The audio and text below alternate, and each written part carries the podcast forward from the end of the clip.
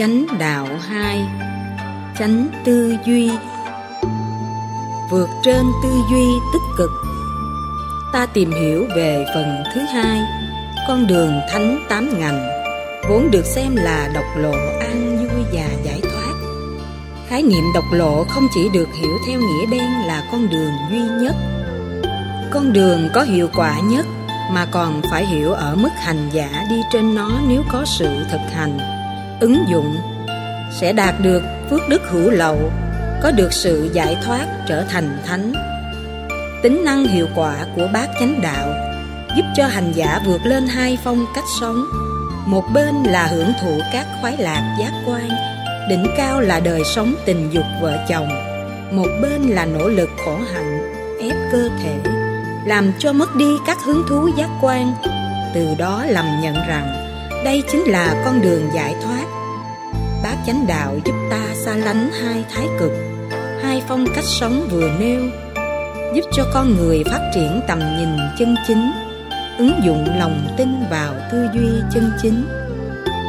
Ta không nên hiểu tư duy chân chính là tư duy chính chắn, như cách nói thông thường trong dân gian. Tư duy chính chắn có chiều sâu, suy nghĩ mọi vấn đề có trước có sau, có trong có ngoài có tự thân và tương quan xã hội. Người có tư duy chính chắn được xem là người trưởng thành, không có các thái độ bồng bột vội vã, hấp tấp, bất đồng, bất mãn. Bỏ cuộc giữa chừng, tư duy chính chắn chỉ là phần nhỏ của chánh tư duy. Có rất nhiều tư duy chính chắn không có nội dung của đạo đức và tâm linh, chỉ nhằm đáp ứng phước báu nhân thừa hàng triệu người có tư duy chính chắn vẫn còn mê tín dị đoan. Họ nghĩ rằng thượng đế là đấng sáng thế, tạo ra con người, tạo nên sơn hà, vũ trụ. Mặt khác, ta cũng không nên hiểu chánh tư duy đồng nghĩa với tư duy tích cực. Phần lớn tư duy tích cực chỉ xử lý tình huống, giúp cho cảm xúc bế tắc được tháo mở. Những trở ngại được hanh thông tự trấn an chính mình để vượt qua những gian truân thách đố của cuộc đời chỉ là tư duy tích cực. Ví như một người đi trong sa mạc chỉ còn nửa cốc nước để uống. Người ấy khởi lên ý nghĩ rằng, may mắn quá, ta vẫn còn nước để uống khỏi bị chết khát trong tình huống tương tự, một người bi quan nghĩ, thân ta to lớn thế này chỉ có nửa cốc nước thấm vào đâu, thà không uống còn hơn do không uống, khát nước làm cho người ấy bị kiệt sức, dẫn đến nhiều hệ quả tiêu cực khác. Người biết tận dụng những gì mình đang có với thái độ hài lòng. Vì không còn sự lựa chọn khác hơn sau khi đã nỗ lực có phương pháp là người tư duy tích cực. Họ hoan hỷ với những gì mình đang có ở thực tại. Nửa cốc nước có thể làm cho họ phục hồi phần nào sức khỏe các cơ bắp được thư giãn. Những căng thẳng của trí não được phóng thích. Người đó cảm thấy thoải mái. Tư duy tích cực này không phải chánh tư duy. Nó chỉ là thái độ tích cực dưới nhiều góc độ khác nhau, giúp con người xử lý được những tình huống khó khăn. Ý nghĩa chánh tư duy. Chánh tư duy là gì? Chữ chánh tiếng pali gọi là sama do giới hạn sự biểu đạt bằng tiếng Việt. Chính chắn và tích cực chỉ là phần rất nhỏ của chánh tư duy. Kinh điển Pali định nghĩa chánh tư duy là tất cả mọi khởi tâm, tác ý của con người, không vướng mắc vào tư duy tham đắm, tư duy sát hại và tư duy si mê. Theo tâm thức học Phật giáo, mọi phiền não dẫn đến nỗi khổ đều có gốc rễ trực tiếp từ ba độc tố, tham, sân, si. Khi xác định tất cả mọi trở ngại xuất phát do thái độ, tâm lý, nhận thức từ ba độc tố này, vấn đề còn lại là làm thế nào để vượt qua nó? Muốn vượt qua, không nên đồng hành với chúng dưới bất kỳ hình thức nào tư duy của con người vốn được xem là đạo diễn của các hành động. Sau khi tu học, hành trì một thời gian, dù còn giới hạn trong mức độ tiến triển chuyển hóa tâm thức của ta sẽ tiến bộ. Những người tu có phương pháp trong vòng một vài năm là thành công trong việc làm chủ lời nói và hành động.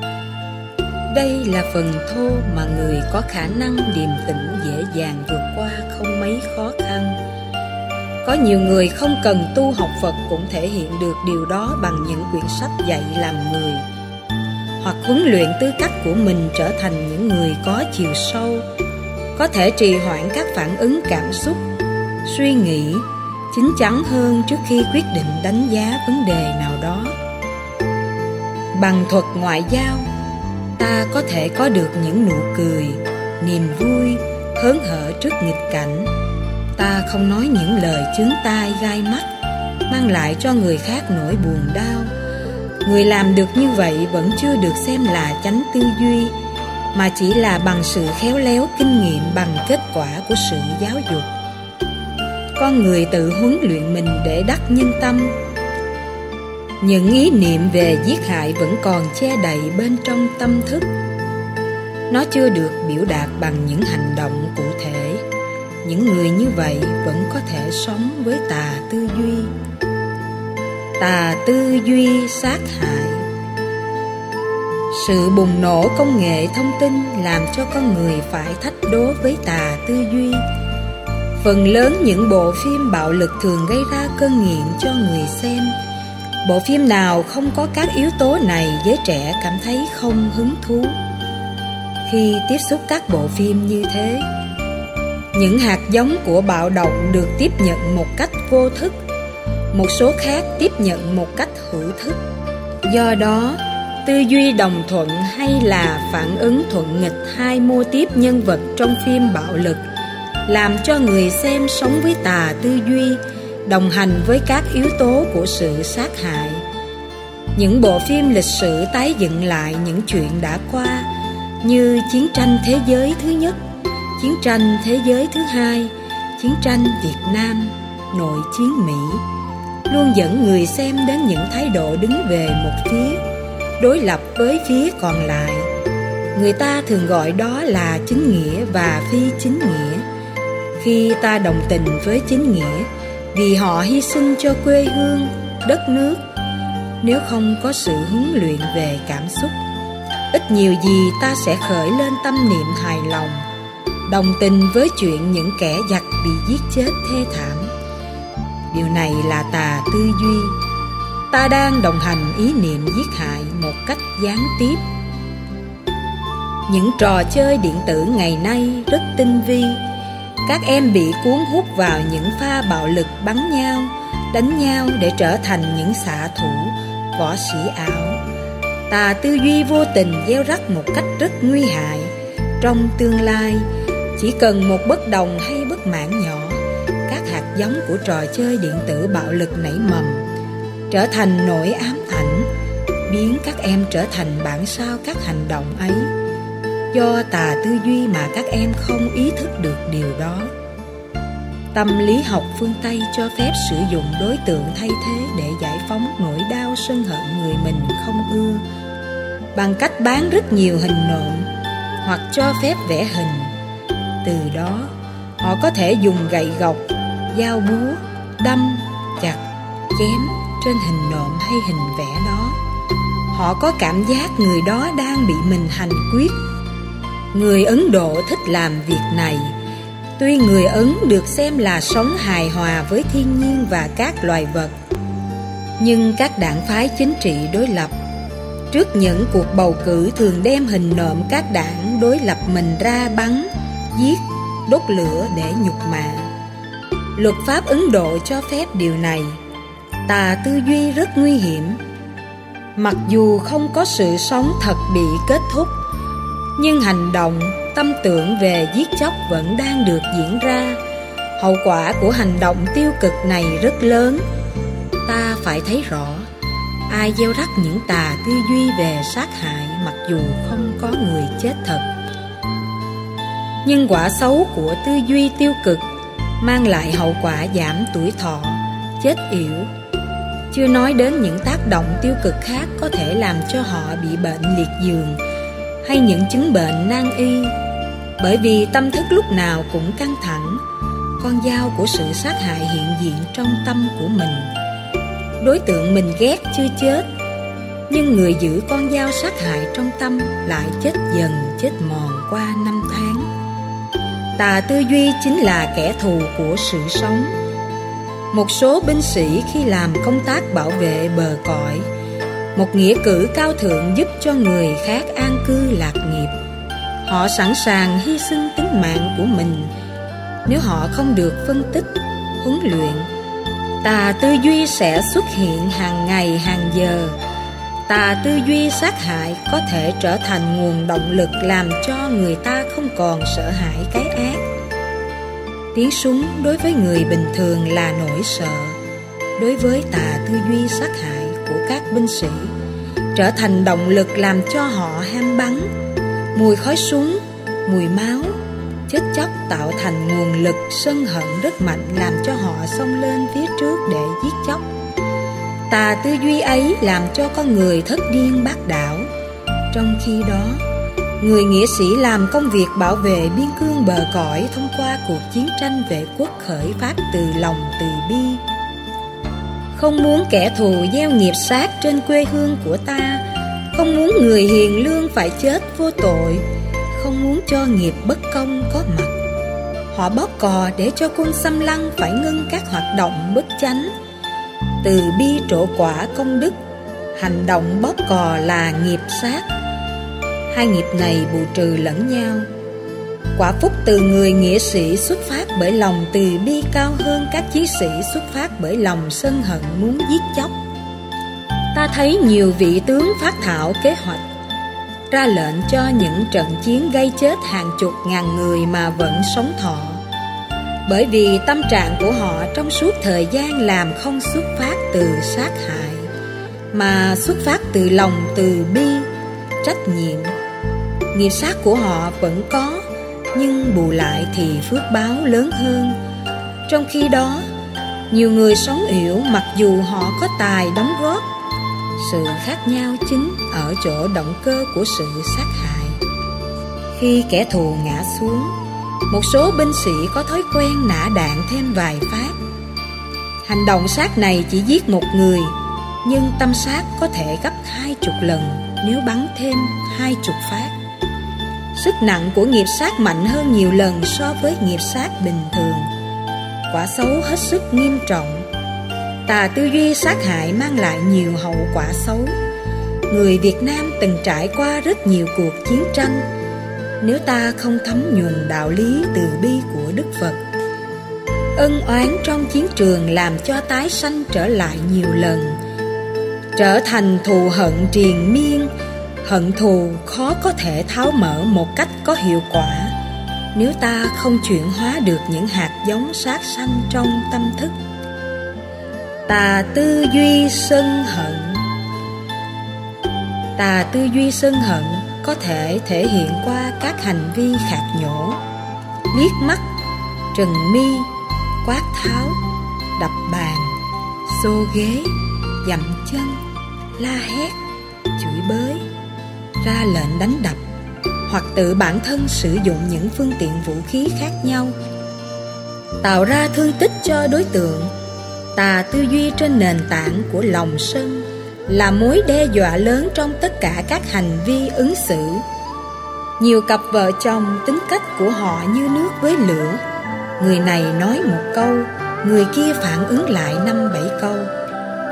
Trí thức chừng nào, phản ứng chơi chữ tinh vi chừng đó. Kẻ ít học, ruột để ngoài da, thể hiện một cách bộc trực. Dầu bộc trực hay tinh vi đều để lại nỗi đau cho người nghe và người nói tư duy sân hận rất nguy hiểm nhiều người chết do ức chế nỗi đau không giải phóng được người ta cứ ôm nó như sự hiềm khích hay mối hận các biểu hiện bên ngoài thông qua hai cái khổ. Trong tám cái khổ, đức phật đã nêu đó là oán tắng hội và ái biệt ly. Nỗi đau oán tắng hội được thể hiện ở chỗ phải nhìn, phải tiếp xúc, sống chung, giao lưu, sinh hoạt và giải quyết vấn đề với người ta không thích.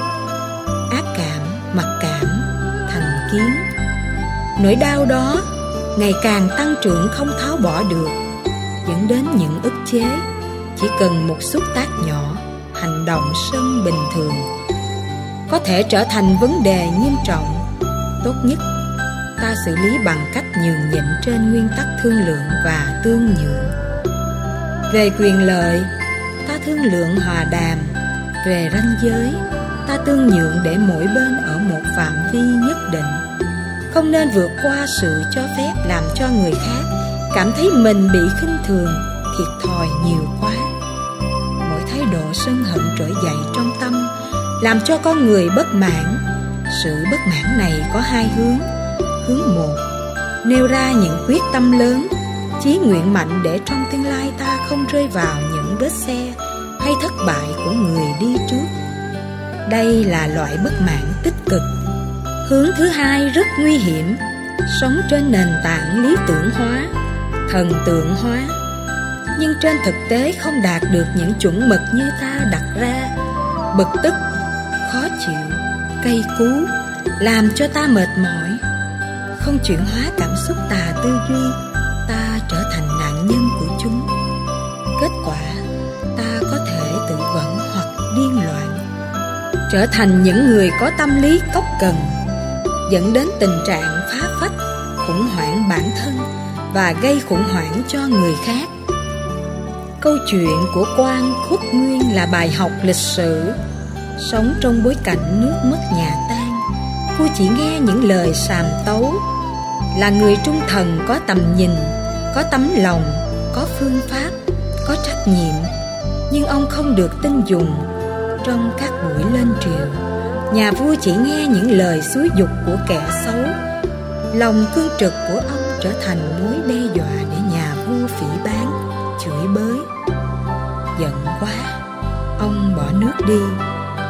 Khi ông rời khỏi nước khoảng vài ba tháng, chiến tranh giữa nước của ông và các nước lân bang diễn ra khốc liệt. Nghe tin này, lòng ông đau như cắt. Cuối cùng, ông nghĩ rằng còn điểm nào để tựa và luôn tâm niệm trong đầu mình là để tự an ủi. Đời đục cả, một mình ta trong đời say cả, một mình ta tỉnh. Phán đoán của ông trong bối cảnh lịch sử. Đối với những gì ông đang sống không sai, nhưng nó không phải cách giải quyết vấn đề tư duy sân hận, mối đe dọa khống chế tâm hồn ông. Gặp một lão chăn trâu với lời khuyên đơn giản. Sao ông không biết tận dụng nước trong để uống? Nước vừa để rửa mặt, nước dơ để tưới ruộng đồng. Nước nào cũng có tính năng sử dụng của nó. Đâu phải bỏ đi khi nước không trong. Ta trong, ta biết ta trong.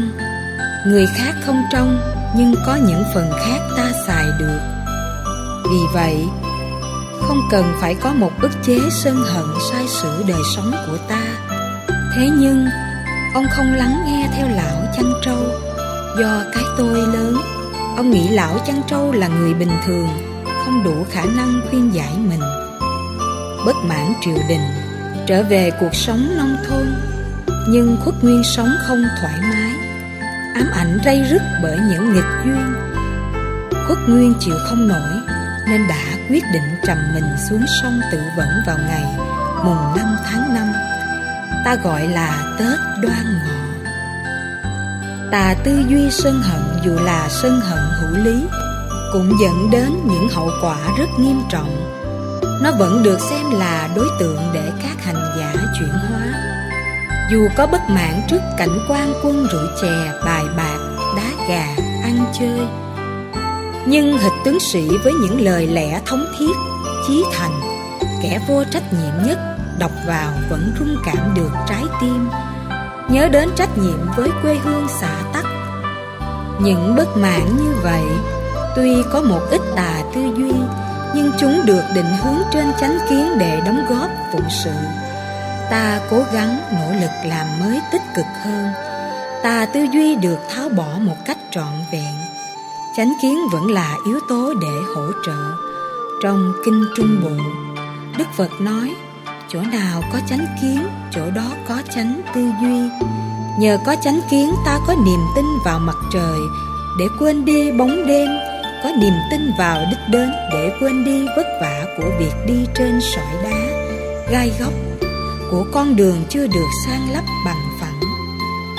Tư duy tích cực chính là hệ quả tất yếu của chánh kiến. Sử dụng tà tư duy sân hận làm cho ta dễ bỏ cuộc giữa chừng. Giận quá, chịu đựng không nổi. Ta phá bỏ uổng phí tất cả những gì mình đóng góp. Độ bền bỉ muốn có, ta phải giải phóng tà tư duy sân hận. Cuộc đời rất phức tạp, đôi lúc những việc rất đơn giản. Nhiều người biết nhưng trong một giai đoạn lịch sử cụ thể, làm hoài không xong bị hạn chế bởi luật định. Những người cầm cân nảy mực trong các chính sách chưa có cái nhìn thoáng, nhìn sâu. Những đề nghị đúng đắn hầu như không được lắng nghe. Bực tức trước thực trạng đó. Nhiều người chán nản bỏ cuộc, không đóng góp, muốn phá bỏ những trở ngại. Kinh đại thừa dạy ta phải thực tập tham nhẫn dịch ngữ trong tiếng việt thường dùng là nhẫn nhục. Chữ nhẫn nhục dùng ở đây không đúng.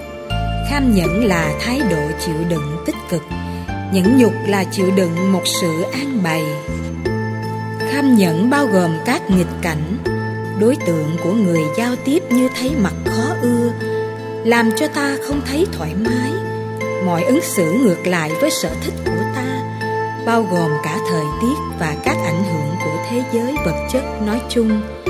Như vậy tính tham nhận giúp cho con người chánh kiến huấn luyện được chánh tư duy, không để cho lòng sân trỗi dậy trước hình thức ngấm ngầm hay biểu hiện công khai. Một vài tình huống của sân hận có tác hại cho chính tác giả và những người xung quanh. Ví như trong tam quốc chí, câu chuyện khổng minh bày mưu lập kế cho trương phi không tốn một mũi tên. Cây giáo vẫn thắng được quân tào tháo khổng minh biết dưới cây cầu lớn có một con cá kình sống lâu năm, và quân tào tháo sẽ đi ngang qua cầu này để giao chiến với trương phi. Trương Phi xem Khổng Minh như bậc thầy. Trước khi giao chiến, Khổng Minh yêu cầu Trương Phi đến giữa cây cầu mới mở bí kíp võ công. Khổng Minh đưa, Không được mở ra xem trước. Trương Phi tuân thủ nghiêm lệnh. Khi đứng trên cầu Thấy lính Tào Tháo đông gấp ông đến hàng chục lần Trương Phi mở lá thư ra thì trong đó không có một chữ nào Sân hận của người hữu dũng vô mưu làm cho Trương Phi bật lên tiếng hét lớn. Tiếng hét làm cho con cá kinh động, hốt hoảng. Giận dữ khiến nó vùng vẫy nhảy vọt lên và cây cầu ngã sập xuống làm cho lính Tào Tháo chết như rạ. Đó là sự bày mưu, lập kế của Khổng Minh. Sau khi chiến thắng được trận đánh, Trương Phi mới bội phục Khổng Minh nhiều hơn nữa. Câu chuyện cho ta cảm giác bên ngoài nghĩ rằng do sân hận qua tiếng hét của Trương Phi tạo ra một tầng sóng cộng hưởng sân hận của con cá kình làm cho cầu bị sập. Nó cũng là hậu quả của lòng sân. Kết quả quân lính đối phương bị chết không cần tốn vũ khí. Chiến thắng này đặt trên nền tảng của lòng sân trên thực tế cho thấy, trong chiến tranh người ta sử dụng lòng sân một cách lạm dụng. Lòng sân được xem là yếu tố để giúp cho các nghĩa sĩ hăng máu, giành lại độc lập chủ quyền cho dân tộc. Đó chỉ là một lựa chọn bất đắc dĩ. Hầu như các tình huống còn lại, xử lý dựa trên nền tảng của lòng sân không bao giờ có kết quả. Một cách tình cờ sự việc đã được sắp xếp bởi nhà mưu trí tài ba khổng minh. Nếu là người khác e khó có kết quả như ý. Tư duy mê tín dị đoan. Tà tư duy thiếu hiểu biết nhân quả, hoặc tư duy dựa trên nền tảng mê tín dị đoan. Các phật tử vài chục năm đi chùa vẫn còn tư duy gồm các suy nghĩ. Trong nhà nên thờ cửu thiên huyền nữ mẹ sanh mẹ độ quan công táo quân thần tài thổ địa dù trong ngày quy y tam bảo đã phát nguyện quy y Phật bất quy y thiên thần quỷ vật. Đức Phật không muốn mình có vai trò độc tôn như các tôn giáo khác. Ở đây, ta phải hiểu tại sao không cần phải nương vào Thượng Đế, các thần linh, các vật linh. Tất cả mọi người, mọi chủng loại đều sống theo quy luật nhân quả. Nếu Thượng Đế và các vị thần có thật, các vị ấy cũng không thể vượt ra khỏi quy luật nhân quả. Nương vào các vị ấy làm gì để rơi vào chủ nghĩa định mệnh tin vào nhân quả thẳng bước mà đi khỏi phải nhọc công vào những niềm tin vu vơ không có giá trị phật tử lâu năm vẫn còn thờ các thần linh ở trong nhà là đang sống với tà tư duy, không xử lý vấn đề dựa trên nhân quả. Điều này cực kỳ khó. Rất nhiều phật tử tự an ủi rằng, mình thờ dư, không có thần này cũng có thần khác bảo vệ. Lỡ không thờ, sau này làm ăn không lên. Chính niềm tin tham lam này làm cho mê tín ngày càng có chỗ để sống, giống như những dây chùm gửi làm đẹp thân cây nhưng sức sống của cây ngày một yếu đi. Các tà tư duy thiếu nhân quả rất khó bỏ vì ta không biết nó là mối đe dọa của trí tuệ. Sống với tà tư duy thiếu nhân quả, trí tuệ con người bị giới hạn. Các Phật tử phải mạnh dạn tháo mở những thói quen gắn liền với phong tục tập quán nho giáo để trở về nền minh triết của đạo Phật. Nhiều Phật tử đi du lịch Trung Quốc và Đài Loan đến các trung tâm bán quà lưu niệm, trong đó có vật gọi là tỳ hưu. Vật này bụng to, miệng lớn, nhưng không có hậu môn. Người Trung Quốc quan niệm mê tín thờ con vật này làm cho ta mua may bán đắt tiền vào trong nhà mà không xuất ra điều này đồng nghĩa có vốn tạo thêm lời lãi ăn vào mà không tiêu hóa không bị mất gì đây là suy luận mê tín dựa trên nền tảng logic, hình thức trái với khoa học. Con vật nào hay bất kỳ ai ăn vào mà không thải ra sẽ chết. Ta có nhiều bộ phận phóng thải những gì ta tiêu thụ, gồm đường đại tiện, tiểu tiện, mồ hôi và sự chết của các tế bào. Tiến trình vô thường tạo nên sự sống qua hàng giây, hàng giờ, hàng ngày, hàng tháng, hàng năm mà ta không biết. Nạp vào bên trong càng nhiều, càng giàu, có tiền nhiều không làm từ thiện. Khi chết với tâm bỏng sẻn, keo kiệt, khó được siêu, do thương tiếc vướng víu vào những tài sản. Văn hóa tỳ hưu là văn hóa mê tín, không dựa trên nền tảng của nhân quả. Một số người thờ thần tài để mong mua may bán đắt. Thần tài thường được thờ ở tư thế đứng chiều cao của tượng khoảng một thước để tượng trên bàn thờ hoặc ở góc nhà không để trong phòng ngủ vì đó là nơi không trang nghiêm thần không phù hộ tài sản bị tổn thất niềm tin mê tín của người trung hoa rất lớn Họ nghĩ thờ tượng càng to, sang trọng, phước báu càng được gia tăng. Ta đâu biết thần tài chưa cứu được mình, làm sao cứu được người. Cuối năm 2008, chúng tôi đọc được tin hết sức đau lòng nhưng rất triết lý. Một công ty sản xuất tượng thần tài bằng đất nung ở Việt Nam bị phá sản do sự cạnh tranh của hàng tượng sành sứ Trung Quốc. Chất lượng tượng của công ty không cao nhưng giá lại mắc hơn. Kết quả công ty ứ hàng và dẫn đến phá sản. Nếu thần tài có khả năng phù hộ thì vài triệu tượng được sản xuất ra phải làm cho ông chủ giàu đằng này. Công ty lại phá sản, ý niệm giàu sang phú quý, không đặt trên nền tảng nhân quả. Mọi đầu tư dẫn đến thất bại là chuyện rất bình thường. Tư duy tham ái. Cuộc khủng hoảng tài chính toàn cầu kéo dài 18 tháng. Từ giữa năm 2007 đến tháng 1 năm 2009 có khoảng hơn 1 tỷ người Trung Hoa 87 triệu người Việt Nam và mấy trăm triệu người có liên quan gián tiếp đến nền văn hóa Trung Hoa như Nhật Bản, Thái Lan. Đã cầu thần tài nhưng đâu có vượt qua được khủng hoảng. Cuộc khủng hoảng mặc dù có những gói kích cầu chưa từng có trong lịch sử nhân loại khởi xuất từ Hoa Kỳ, hơn 800 tỷ đô la và nhiều quốc gia khác cũng hưởng ứng rất ngoạn mục, vẫn chưa có thể phục hồi. Phải cần đến bàn tay của chính quyền quốc tế, quốc gia vào các hoạt động tài chính. Nền tảng của thị trường tự do với trục xoay của nó là lòng tham. Sản xuất hàng loạt mặt hàng với giá rẻ, người mua hàng được quyền sử dụng và trả lại trong khoảng thời gian nếu không ưng ý mà không tốn tiền. Điều này làm cho người tiêu dùng cảm thấy hài lòng với các nhà sản xuất, cung ứng trên thị trường. Ai cũng nghĩ rằng việc tiêu thụ là có cơ sở để thanh toán trong tương lai, nên mạnh ai nấy mua. Chỉ cần có 10% tiền so với giá một căn nhà là có quyền mua trả góp. Sức ép về đời sống tinh thần của người phương Tây rất cao, cứ mỗi tháng theo cam kết tài chính với ngân hàng trả từ 1.000 đến 2.000 đô la. Tùy theo hợp đồng tài chính, chỉ cần vài tháng thất nghiệp, ngôi nhà ta đóng được 5 năm, hai năm nữa kết thúc vẫn bị phát mãi. Nhiều tư nhân vì lòng tham nghĩ rằng mình có thể mua được căn nhà, mua mà không cần quan tâm đến khả năng thanh lý và thanh toán sau này. Kết quả ngôi nhà bị ngân hàng phát mãi. Ngân hàng nghĩ rằng cho tư nhân vay lãi cao có thể làm giàu cho mình. Không ngờ khi các tư nhân, các con nợ bị phá sản.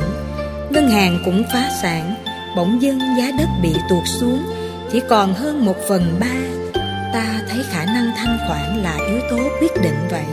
Mà các ngân hàng và thị trường bất động sản vì lòng tham Không quan tâm đến vấn đề đó. Tư duy lòng tham là tư duy tà. Ngược lại với chánh tư duy dẫn đến khủng hoảng thị trường bất động sản và thị trường chứng khoán phố Wall ảnh hưởng đến toàn thế giới. Ta thấy không giải quyết vấn đề dựa trên nhân quả làm cho con người tham, luyến tiếc cái này, mơ tưởng cái nọ. Kết quả không đưa đến đâu. Để tránh tư duy có mặt, ta phải cố gắng sống với nhân quả, phải hiểu rõ tác động của nhân trong hiện tại và nhân trong quá khứ.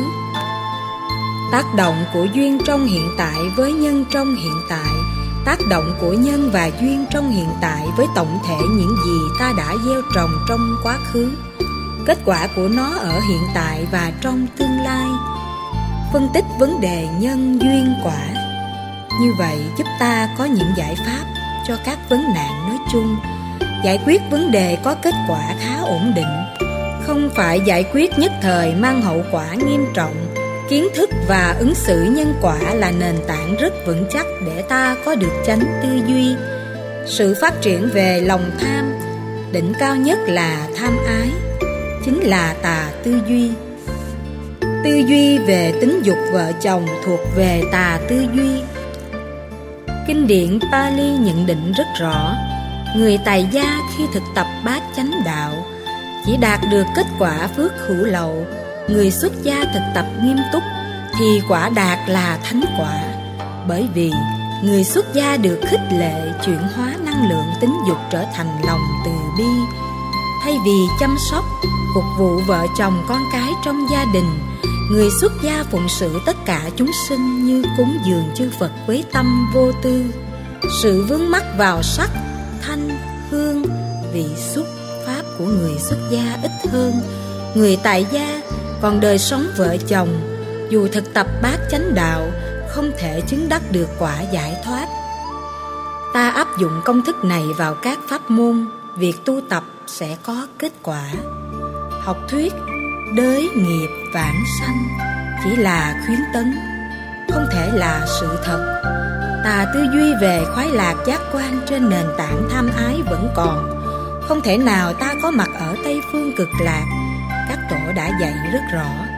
Ái bất nhiễm bất sanh ta bà niệm bất thiết bất sanh tịnh độ. Ái là nguyên nhân đẩy ta vào trong hệ lụy của sinh tử. Chấm dứt được ái là điều kiện tiên quyết giúp ta có mặt ở tây phương nếu ta có nguyện vọng về thế giới ấy. Người tại gia có ba loại khác nhau. Thứ nhất, người độc thân. Người từ nhỏ tới lớn không đời sống vợ chồng Hoặc người bạn đời ra đi trước Không tái giá. Độc thân có thể gần với đời sống xuất gia Nhưng không được xem là tương đương Vì không màng đến không có nghĩa là đã chuyển hóa nó. Thứ hai, khi tuổi tác đến một mức độ Các hoạt động sinh lý gần như tắt liệm ở người nữ Và ngấm ngầm ở người nam. Ta không màng đến những hoạt động tình dục nhưng chưa chuyển hóa nó. Nghĩ rằng nó không có mặt, Nó đã hết, Nhưng thật ra nó vẫn còn đang ngấm ngầm dưới hình thức các hạt giống. Thứ ba, Vẫn có đời sống vợ chồng, Giữ năm giới một cách chuẩn mực, Một vợ, một chồng. Trong ba tình huống này, Tình huống một và hai có khả năng vượt trội hơn tình huống thứ ba, Nhưng cũng không thể bằng người xuất gia.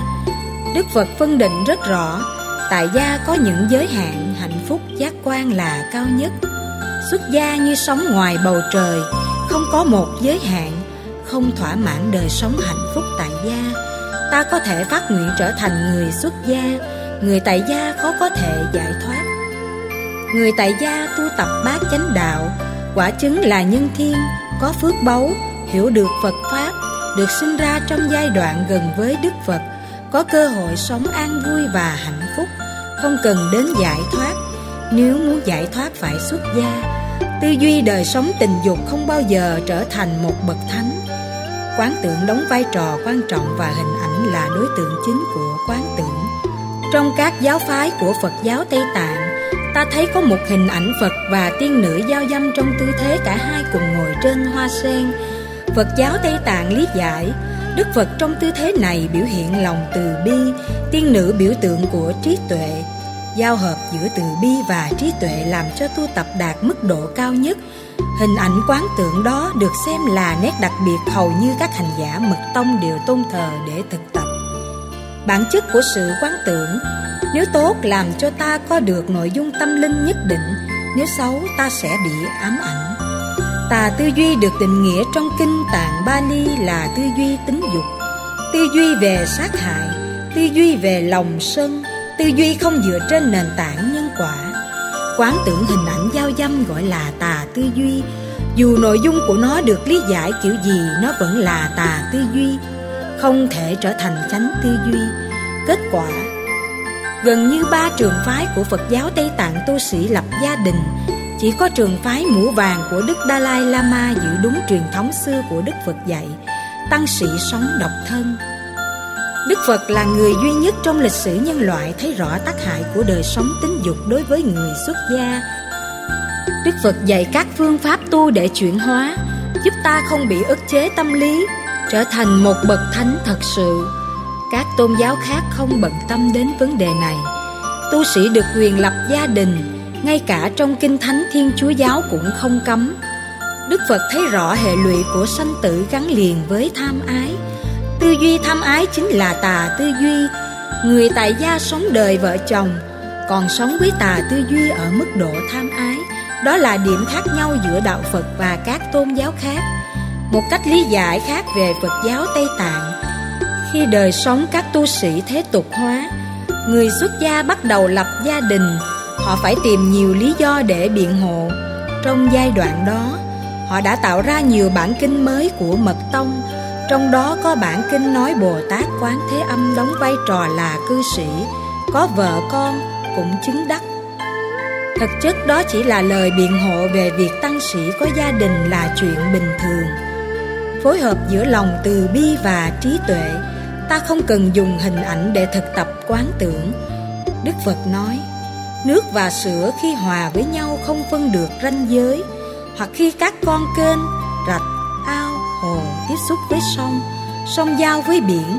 Ở cửa biển giữa biển và sông không còn ranh giới. Chỉ còn một vị mặn duy nhất của biển.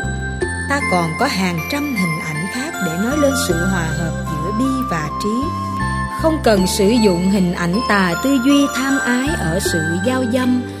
Hình ảnh giao dâm không thể nào có được trí tuệ sự giải thoát Các hệ lụy của nó chắc chắn diễn ra Phật giáo Tây Tạng đóng góp rất lớn cho Phật giáo thế giới về truyền thống tái sinh Phương Tây nhờ đó mà biết được đạo Phật Thế tục hóa là vấn đề phương Tây rất thích Điều đó giải thích cho ta tại sao họ chấp nhận đạo Phật Tây Tạng hơn các đạo Phật khác. Bởi vì nền văn hóa phương Tây dựa trên nền tảng tham. Người ta xem chuyện tham ái rất bình thường. Họ thể hiện chuyện đó ở khắp mọi nơi. Không có gì là sai văn hóa của họ. Các hoạt động gắn liền thế tục hóa của Phật giáo Tây Tạng đã được thế giới phương Tây chấp nhận rất nhanh. Dựa vào bát chánh đạo truyền thống, ta thấy nó vẫn được liệt vào một trong các phạm trù của tà tư duy hành giả không có cơ hội tiến xa trên con đường tâm linh nói tóm lại bốn nội dung của tà tư duy cần được các hành giả phật giáo chuyển hóa bao gồm tư duy giết hại tư duy sân hận tư duy si mê và tư duy tham ái ai nỗ lực để giải phóng cả bốn tà tư duy được xem là chánh tư duy chánh tư duy ở đây không chỉ là tư duy tích cực tư duy chính chắn hay tư duy đúng đắn theo quy nạp tổng hợp diễn dịch loại suy mà còn là tư duy vượt trội, xứng đáng cho ta tu tập để có được an vui, giải thoát trong đời.